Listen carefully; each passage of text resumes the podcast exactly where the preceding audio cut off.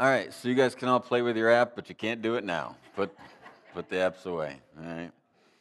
So last Sunday, I preached a message about strengthening yourself in the Lord and how David strengthened and encouraged himself in the Lord. And the first way that David did that, that I talked about, was by talking to himself. David had to learn how to talk to himself. And a number of people reached out to me during the week and let me know that that was a place in their life that they were really struggling, was the way that they were talking to themselves and the, their inner voice in their head and that sort of thing. And because I knew we were going to have limited time this morning because we were going to be introducing the app, I decided to spend our time this morning talking about the way that you talk to yourself. And specifically, I want to talk to you today about how to defeat your negative thoughts. Each one of us have negative thoughts in our mind. I want to talk to you today about how to defeat them. We can struggle with negative thoughts when we're going through a difficult situation or if we feel like our life isn't doing well. We can struggle with negative thoughts. But you can actually have a, a life that you feel like is going pretty well, um, but you can go through a hard situation and you end up feeling like you end up having negative thoughts about that situation that you're going through. So, today I want to talk to you about how to defeat your negative thoughts. 2 Corinthians 10, verses 3 through 4 says, For though we live in the world, we do not wage war as the world does.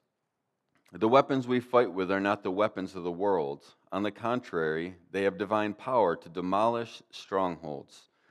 We demolish arguments and every pretension that sets itself up against the knowledge of God, and we take captive every thought to make it, to make it obedient to Christ. So we all have all kinds of thoughts in our head. And the scripture tells us that we're actually responsible to take those thoughts captive and bring them into obedience to Christ. And how many of you know that sometimes when you don't bring a thought captive and make it obedient to Christ, it can spin out of control and you can end up in a dark place real quick. So the scripture tells us to take every thought captive. Now, I'm certainly not the foremost expert on the brain, but I've learned a little bit about the brain. And in our brain, we have these things that are called neural pathways. Neural pathways basically, when you think a thought, it creates a pathway. And the more you think that thought, the easier it becomes to think that thought again. We all have a, a filter that we view the world through. We all see the world through a filter, and the filter that we have has a huge effect on what our life and our experiences feel, feels like. I could take someone out to the front doors of the church, and I could open the doors, and I could let them see the world out in front of the church. And they could look out and they could say, It's beautiful. There's flowers, and I see people talking to each other and laughing, and there's trees, and it, it just looks beautiful. And I could take someone else and I could open the doors and I could show them that same scene and they could look at it and they could say, It looks scary out here. It looks dangerous. There's cars driving by and there's people all over the place. I saw a bee fly by and they could see a completely different world. The world is identical to the world I showed the per- first person, but the filter that they view it through makes them see it in a completely different way. And I think you can see that the filter that person looks at the world through is going to dramatically change their experience and what they do in their life. Uh, the brain scientists tell us that this filter we view the world through is called our cognitive bias. And the definition that they give us for cognitive bias is a mistaken reasoning based on personal experiences or preferences. So it's a mistake in the way that we see the world based in personal experiences and preferences. I'll give you an example. Let's say that someone grew up in an abusive home, and they grew up in a home where hands were never laid on them in a, in a loving or a kind way, but hands were laid on them in an abusive way and in a painful way. And let's say that person comes to my house and they come to knock on the door and they knock on the door and no one answers, but they hear a child screaming. And they start to feel kind of panicky inside and they, they remember times where they screamed as a child. So they think, what should I do? And they're kind of freaking out. So they open the door and they come in and they see me and Tessa wrestling, and Tessa's screaming. And they look at that and they start panicking. They think I'm abusing Tessa, and they run outside and they call the police. What that person would have missed was that Tessa loves when I wrestle with her. And the only abuse that was happening was me getting abused because she was kicking my butt, because she is one tough cookie, let me tell you. I haven't beat her yet. I'm still trying, but we can see how the, the framework that person has for their life, the way that they view the world, the filter they view the world through, is going to dramatically change how they feel about life, but it's going to change more than how they feel about life. It's literally going to change what their life looks like. Instead of coming in and having a fun time and laughing at me getting beat up by Tessa, they're on the phone with the police, and the police are running, and the person's having a panic attack. Like, it's literally changing the reality of their worlds. Or maybe, let's say you grew up in a house where parents said that money was evil. They say that rich people make money on the back of poor people, and money is evil. It's the root of all evil. They quote that scripture all the time, when really the scripture says the love of money is the root of all evil. But they quoted that money was the root of all evil. And then you grow up and you have this job you want to do, and you go to school and you get your degree that qualifies you to do this job, and you're doing the job and you're doing well. And all of a sudden, one day you look at your bank account and you realize, I'm one of those wealthy people. And all of a sudden, you start to feel guilt and you start to feel shame, even though you've done nothing but serve the people around you well and be rewarded financially for it. But inside, you feel guilt and shame because of the filter that you view the world through based on the influence of your parents. These filters will literally shape your life. They shape how you feel about the world around you, but they also shape the reality that you experience. We know this when we look at pictures. You could take a picture that you, you don't like how you look in it, but you change the filter, and all of a sudden you like how you look in it and you feel differently. This is a picture of uh, April and Jillian. We were sitting on the side of a, a soccer game uh, last fall, and I thought April and Jillian looked beautiful, so I took a picture of them. But if, if you change the filter on it, I don't exactly feel the same way about it anymore. It doesn't really give me the same feeling. The same thing is true of the way that we look at the world. When you change the filter that we look at the world through, it literally can change how we feel. Let's say it was time for your annual review at work. And let's say your boss took two different people and he actually had the same exact feedback for those same two people. Same exact feedback. So he wrote it down, and the first person came in and he read them the feedback, and the person said, I work so hard for you. I'm sick of being taken for granted. You don't see all the effort that I make. You don't realize what I bring to this company. I'm out of here. And they walk out. You take another person in, and that person reads to them the same exact re- performance review, the same exact tone of voice, and the person says, Thank you. Thank you for loving me enough and appreciating me enough to tell me the truth about an area that I didn't really see and I didn't understand. Now I know what I need to do to succeed here and to make this company succeed. Now, I think you could see that the reality that this person is going to live out and their experience in life is going to be wildly different. The one person, if they didn't just quit, there's a real good chance they're going to get fired. The other person is probably going to succeed and thrive and do very well at this job, but they received the same facts, they received the same information from their boss. They just saw it differently and they heard it differently based on the filter that they had. We see this in the Bible in Numbers 13. Moses and the children of Israel are headed towards the promised land. And they come up to the promised land, and Moses wants to know what he's going to have to do to take this promised land. He wants to see what it's like. So he sends in 12 spies. He sends in 12 people to look at the promised land, to see what it's like, to see what it's all about. The spies go and they, they look at the same land, all 12 of them, and they come back, and two of them say, It's beautiful, it's amazing, we have to go take this place. Moses, you're not going to believe what it's like in there. And 10 people come back and they say, It's dangerous. The giant, there's giants in there, and we look like grasshoppers in their eyes. You're not going to want to go in there. And what I've found is that I don't think this was just a coincidence that of the 12 people that went into the promised land, that 10 of them saw it in a negative way and only two saw it in a positive way. I would say that if you take a dozen people, probably out of that dozen, 10 people ha- tend to have a negative filter in their life that they view the world through, where there's only two that usually see it in a positive way. Sometimes there's fear based in the filter that we see the world through, sometimes there's shame. But probably 10 out of every 12 people tend to see the world in a, neg- in a negative way. So, how can you reframe your situation? How can you create a different way of looking at your situation? Let's say that this picture here represents a day in your life. Let's say it represents Monday. If you look at this and you frame up your day in this way, if you frame up your day over here, you might look at tomorrow and you might say, Man, I didn't have any rest this weekend. I hate Mondays. I don't want to go deal with my boss. I got to try and get the kids out the door. The kids are driving me crazy. My body hurts. I should just go back to bed. This is pointless. But if you frame up your day over here, you may say something like, you know what? I've got a lot going on on my plate. I've got a lot going on, but God, I'm so thankful that you're with me. The kids are crazy, but they keep life interesting and they make me laugh a lot. God, thank you that in all the stuff that I have to do today, I know that you're going to go with me and you're for me. I don't have to face this life alone. I've had to fix thing after thing after thing on the car, but I think we got the bugs worked out. God, thank you for a car that I can make it to work with. And you can see that for that person, the way that they frame up their life is going to completely change what their day feels like and change what their day actually turns into. The person that frames it up over here can pretty well guarantee their Monday is going to be awful. It's not going to go really well.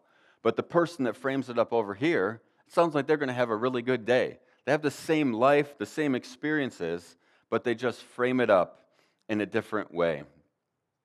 I want to back away from this as a um, theoretical idea, and I want you to actually think about your life for a second. I want you to think about your life. I want you to think about what you're experiencing. How do you feel about your life? How is your life going? Do you feel like your life is going well? Are you discouraged or disappointed with where you're at? Maybe you had a dream for your life. Maybe your dream was to have an awesome marriage and an awesome family, and here you are, divorced. And you're looking at that thing that was your dream, and you're just like shaking your head, like, how did this even happen? How did I end up in this place?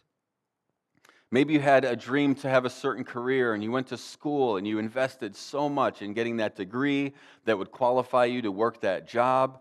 And then you got out of school and you couldn't get a job in the field that you wanted to work in. Now you're working in an unrelated field. It doesn't even have to do with your degree. You feel like you're overeducated for the job you're in and you have student loans to pay off on top of it. And you're just frustrated and discouraged.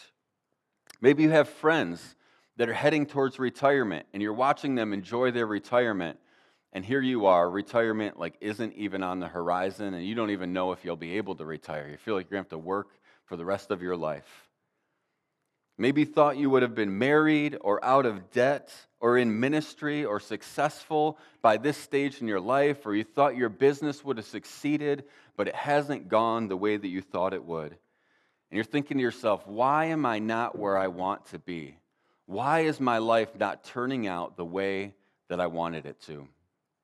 If you find yourself in that place, and I think probably most of us feel like that in one way or another, different things haven't gone the way that we hoped that they would in our life. The Apostle Paul knows how you feel. The Apostle Paul was in a place in his life in the scripture that I want to look at where he, his life wasn't going the way that he thought it was. His life wasn't happening the way that he thought it was going to. He, God wasn't using him the way that he thought God was going to. The plan that he had for his life wasn't working out. Specifically, the Apostle Paul was looking to spread the gospel throughout the world. And he looked at Rome, and he knew that Rome was the center of the known world at the time. It was the biggest central hub to the world. And he thought, if I can get to Rome and I can spread the gospel in Rome, then I know the gospel will go to the ends of the earth. It was a good plan and a good strategy, and it made sense. But it wasn't happening. He wasn't able to go to Rome and preach the gospel. In fact, it went from bad to worse. Not only was he not allowed to go to Rome and preach the gospel, but he got arrested and he got thrown in a Roman prison. So here Paul is, wants to preach the gospel to the people of Rome, but now he's in prison. He's in Rome, but he's in prison. To make matters worse, he's starving to death and probably believes he's awaiting to be executed. That's where Paul is at. And I think most of us, we would look at Paul in that situation and we think Paul's pretty justified in like framing up his life over here. Like life feels pretty dark for Paul. But Paul, instead of doing that, he frames his life up over here. I want to read to you what happened with Paul, and let's see how he framed up his life. I'm going to read Philippians 1, verses 12 through 13. It says, Now I want you to know, brothers and sisters, that what has happened to me really sucks. As a result of the hell that I've been through, I'm quitting life groups. I'm never going back to church. I hate people. I'm done. I quit. Philippians 1 12 through 13. Now, for anybody who's not from church, that wasn't actually a scripture. I made it up. That's what would have looked like if Paul would have framed his life up over here. But I want, and would that not be justified? He's serving God with his life and he gets thrown in prison, just trying to preach the gospel. And now he's in prison. But I want you to see how Paul actually does frame up his life. This is 1 Corinthians 1 12 through 13. He says, Now I want you to know, brothers and sisters, that what has happened to me has actually served to advance the gospel. As a result, it has become clear throughout the whole palace guard and to everyone else that I am in chains for Christ. In chains for Christ? Like, how in the world does Paul do this? How in the world can he see God's handiwork in him being chained in prison? I'll tell you what Paul did. Paul, as I told you, wanted to preach the gospel to Rome because he believed it was the center of the known world and the gospel would go to the ends of the earth. So Paul found himself locked in this prison, chained up, and he gets a new Roman guard that comes and watches over him every eight hours. And Paul looks at that Roman guard and he says, This person has influence in the palace in Rome. This person is a power, person of power and authority and I get him for eight hours. Do you know what I can do with someone in eight hours? And he starts to preach the gospel to this Roman guard that's watching over him. He leads him to Christ. He's telling this guy surrenders his life to Christ, and Paul's sitting there like, all right, when's your shift over? Where's the next guy?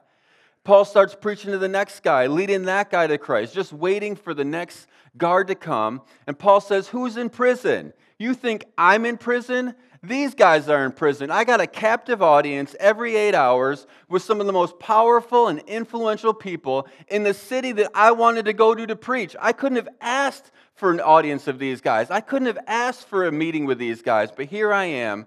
I'm not in prison. I'm preaching the gospel to the most powerful people in the place that I want to see the gospel spread. Paul literally reframes his life and his situation, and it produces a different outcome. Paul could have just laid down and died and said, Well, I guess I can't do what I thought God wanted me to. And I, we wouldn't have even blamed him for it. He's in prison. But instead of doing that, he says, God has a plan and purpose in my life. What the enemy meant to destroy me, God's going to use it for my good and for his glory. And he starts to preach and see his situation turned around. And you can do the same thing in your situation.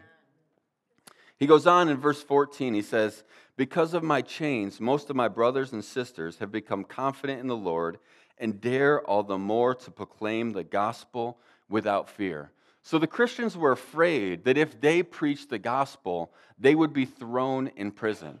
And prison was not like prison here. I mean, prison there is bad. You don't get any food unless your friends bring it to you, and they're afraid to bring it to you. You can wither away and die in prison. There's all kinds of disease and nastiness. The Christians didn't want to go there. But they're receiving letters like Philippians from Paul while he's in prison. Seems like he's doing pretty good. He's telling us about all the good stuff that God's doing. And they go, Why should we be afraid to preach the gospel? We're going to preach the gospel all the more. And if you put us in prison like you did Paul, we're going to write letters to encourage the church from that place. And the gospel begins to spread. And, and Paul says, I could have framed up my life over here but instead, I saw what God was doing over there, and I framed my life up over there. So, I want to give you guys some very, very practical advice this morning on how you can reframe your life, how you can reframe your relationships, how you can reframe the situations of your life that you find yourself in that feel so discouraging right now. And I'll tell you, these are actually three tools that I've been trying to use in my life as I try and get away from this place and try and frame up my life over here. These are tools that I've been trying to use in my life and they've been helpful and effective for me, and I believe they'll be for you too. The first thing that you can do is you can thank God for what didn't happen. You can thank God for what didn't happen. There's a girl that came home from school and she walked in the door and her parents were there and she said, You guys, we got to talk. It's not good. And her parents kind of got scared and were like, Okay, what's coming? And she said, You're going to want to sit down for this. It's really not good. They sat down at the dining room table and she said, You guys remember, you know, four months ago when I went to spend the night at Kim's house? I didn't really spend the night at Kim's house. She had gotten fake IDs and we went to the bar. When we got to the bar, we drank way too much, and I met this guy, and I ended up going home with him, and I hooked up with him, and I got pregnant. And her mom just had a look of shock and horror on her face, like this was not what they knew of their daughter. She said, But there's good news. She said, He's going to be out of prison soon, and when he gets out of prison, he's going to go through rehab, and he promises that after he goes through rehab, he's going to get a job to try and support us, but he won't have a place to stay. So he's going to come and he's going to stay here with us in your house, and he's going to live here while he gets his feet back on the ground. And she just kind of let that simmer for a little bit. And then she changed her tone and she said, Actually, that's not true at all. I got a D on the chemistry test, but I wanted you guys to know what could have happened in my life, and I want you to see that D on the chemistry test with the proper perspective. Like, I'm doing pretty good, right? Sometimes we focus on the things in life that don't go well, the things that are we get in trouble for, the things that aren't going well, and we don't realize like those are actually pretty small compared to what could have happened in our life. Some of us need, just need to learn to thank God for the things that could have gone bad in our life that didn't. Some of you have been walking under the mercy of God in areas of your life and you're not even paying attention to. it. You need to look back and say, that could have been a lot worse. Like it's not good, but it could have been a lot worse. The car is totaled, but everyone's okay. Like all the people are intact. Like it's okay. Look at what could have happened, but didn't happen, and thank God for it. I had a friend a, a while ago. This was back when the um, economic collapse of 2008 happened. I had a friend that worked at a lumber yard, and nobody was really building houses back then, and this lumber yard was really struggling. And my friend's boss, who owned the company, he said, if anybody will meet this certain sales quota for every quarter this year, I'll give you a $25,000 bonus at the end of the year.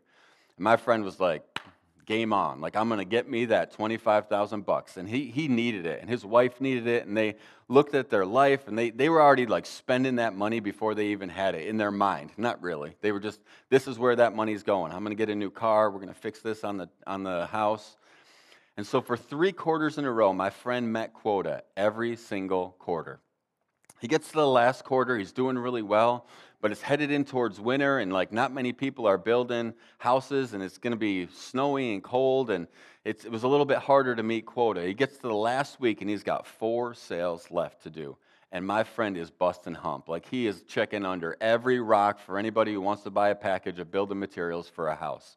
On Monday, he sold two packages. He thought, like, all right, I got two packages left. I got six days. I'm going to get this done. On Wednesday, he got one more. He's got one more sale to make. He makes the sale. He thinks he's got the 25,000 bucks, and as the shop is closing, the people call back and they pull out. He was devastated. I mean, he worked so hard to try and get this money. And they already had stuff they wanted to do with money. And it started to really, really affect him. Like he started to get bitter and angry. He was going to work late and leaving early, and he was miserable while he was there. It was really affecting his life. Then they got into February, and the company was doing worse, and the recession was deepening and darkening, and less people were building, and the, the company was struggling more. And the owner had to do layoffs, and he was going to lay off half of the sales team. But my friend didn't get laid off. But he was so negative, and he was so angry about what happened Eventually, I asked him if we could talk a little bit about what happened. I said, Could I help you reframe the situation that you're looking at? And he said, Sure, whatever. So I said, You really going to let me? He said, Yeah. So I did. So I said, I want you to start to look at this situation a little differently. You didn't get the $25,000 bonus that you wanted, but it was the most money. You still got commissions off of each of those sales. So the most sales you had ever done. It was your best year financially. You made more money to provide for your family in that year in a recession than you had ever made in any other year before. Then, when the company was going through layoffs, they didn't even consider you for a layoff because you had been so fruitful and productive the year before. Like you were considered one of the strongest members of the team. So they didn't even consider you to lay you off. So a bunch of other people got laid off, and they're out there trying to figure out what to do for work, trying to figure out how to provide for their family. And you're doing well. Your family is well cared for and well provided for. And he started to actually see his life in that way, and it changed the filter that he was looking at his job through. So he went in and he started working hard again and started doing everything he could. Fast forward like four years later, our, com- our country has come out of this recession. Things are starting to recover and do better. And the boss came to him and said, You know, I, I remember when you didn't get that bonus that you were working so hard to get. He said, I know it was really upsetting to you, and I saw that it was really affecting you at work, and I didn't know if you were going to end up being able to stay with the company. He said, But then something changed, and your attitude changed, and you, you jumped back into who you really were. He said, I want you to know I really appreciate what you've done. He wrote him a check for 25000 bucks, and he ended up getting the bonus four years later after the company had recovered. Now, if he wouldn't have changed his filter and he wouldn't have changed the way that he was working, there's a really good chance he was going to get fired. He was going to be in the next round of layoffs because he was so miserable at that company. But because he changed the filter that he looked at his job through, it literally changed the reality of his life. It changed the outcome of his life. So, the first thing that we can begin to do is to thank God for what didn't happen in our life. The second thing we can do is we can practice what I, am calling pre framing. Pre framing is when you decide how you're going to interact with a situation ahead of time. Before you actually interact with it, you decide how you're going to frame up the situation. If you go into um, a meeting at work and you have two kind of parties that are in conflict with each other and you're looking at this meeting that you're supposed to lead and facilitate and you're saying like these people hate each other they don't want to talk to each other. They don't care what the other one thinks. Like this meeting is going to be hopeless and worthless. It's going to be a, a, an hour of my life i'll never get back and it'll be wasted.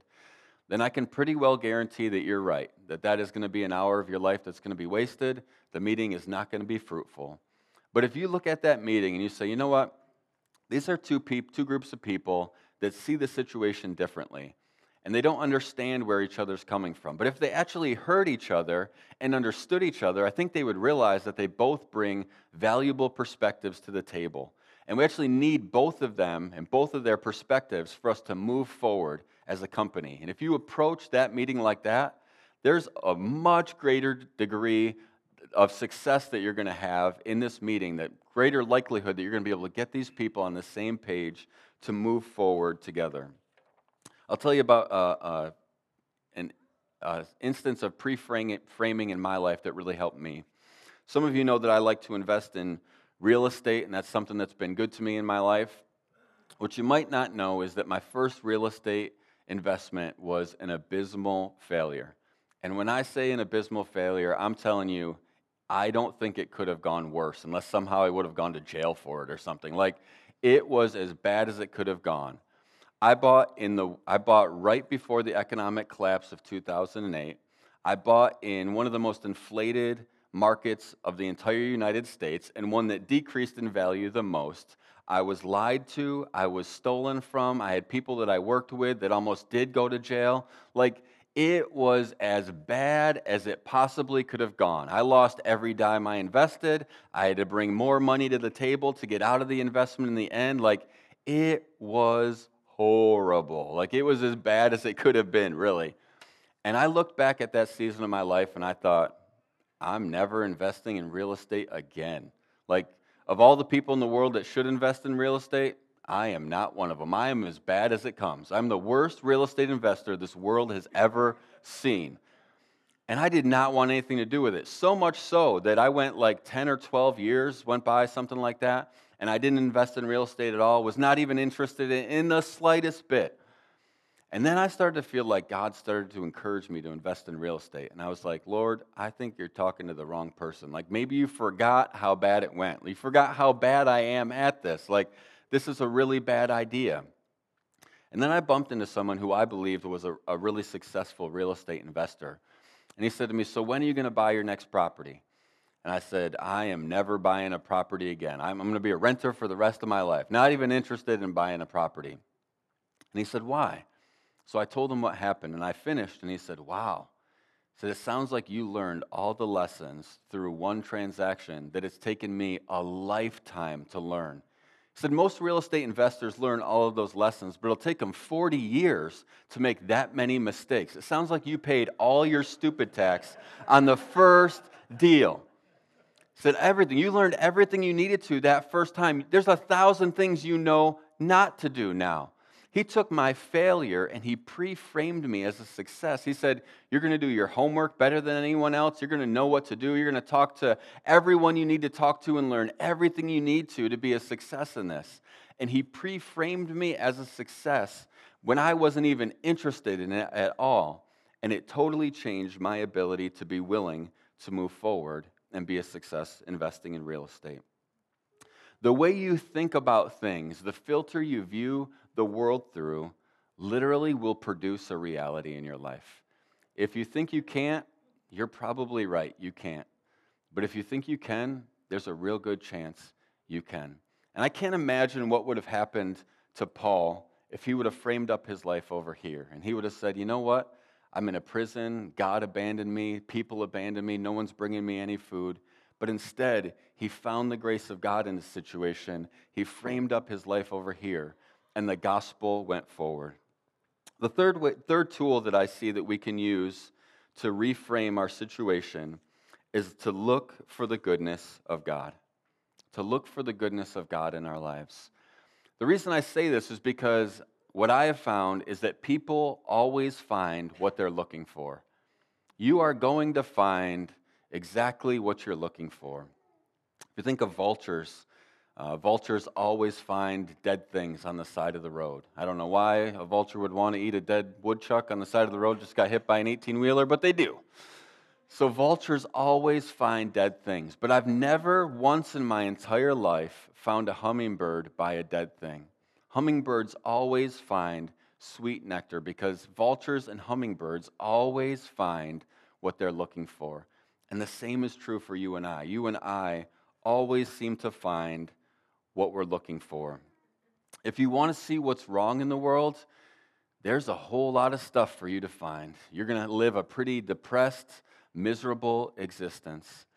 But if you want to look around the world and find that God is still on the throne, that God is still on the move, that in the darkest times in history, that's when God has showed up in some of the most powerful ways, then you're going to look out at the world and you're going to say, Revival is about to happen, and I can see it coming. You're going to say, See goodness and mercy chasing you down all the days of your life. If you want to find the negative around you, you'll find it.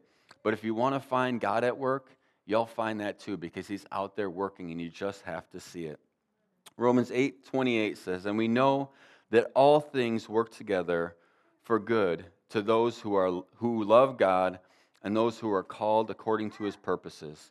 I told you last week some of the hardest things that I've walked through in my life, things that I look back and I would say, I wouldn't wish that on my worst enemy, have been some of the places where I've met with God in some of the most powerful ways.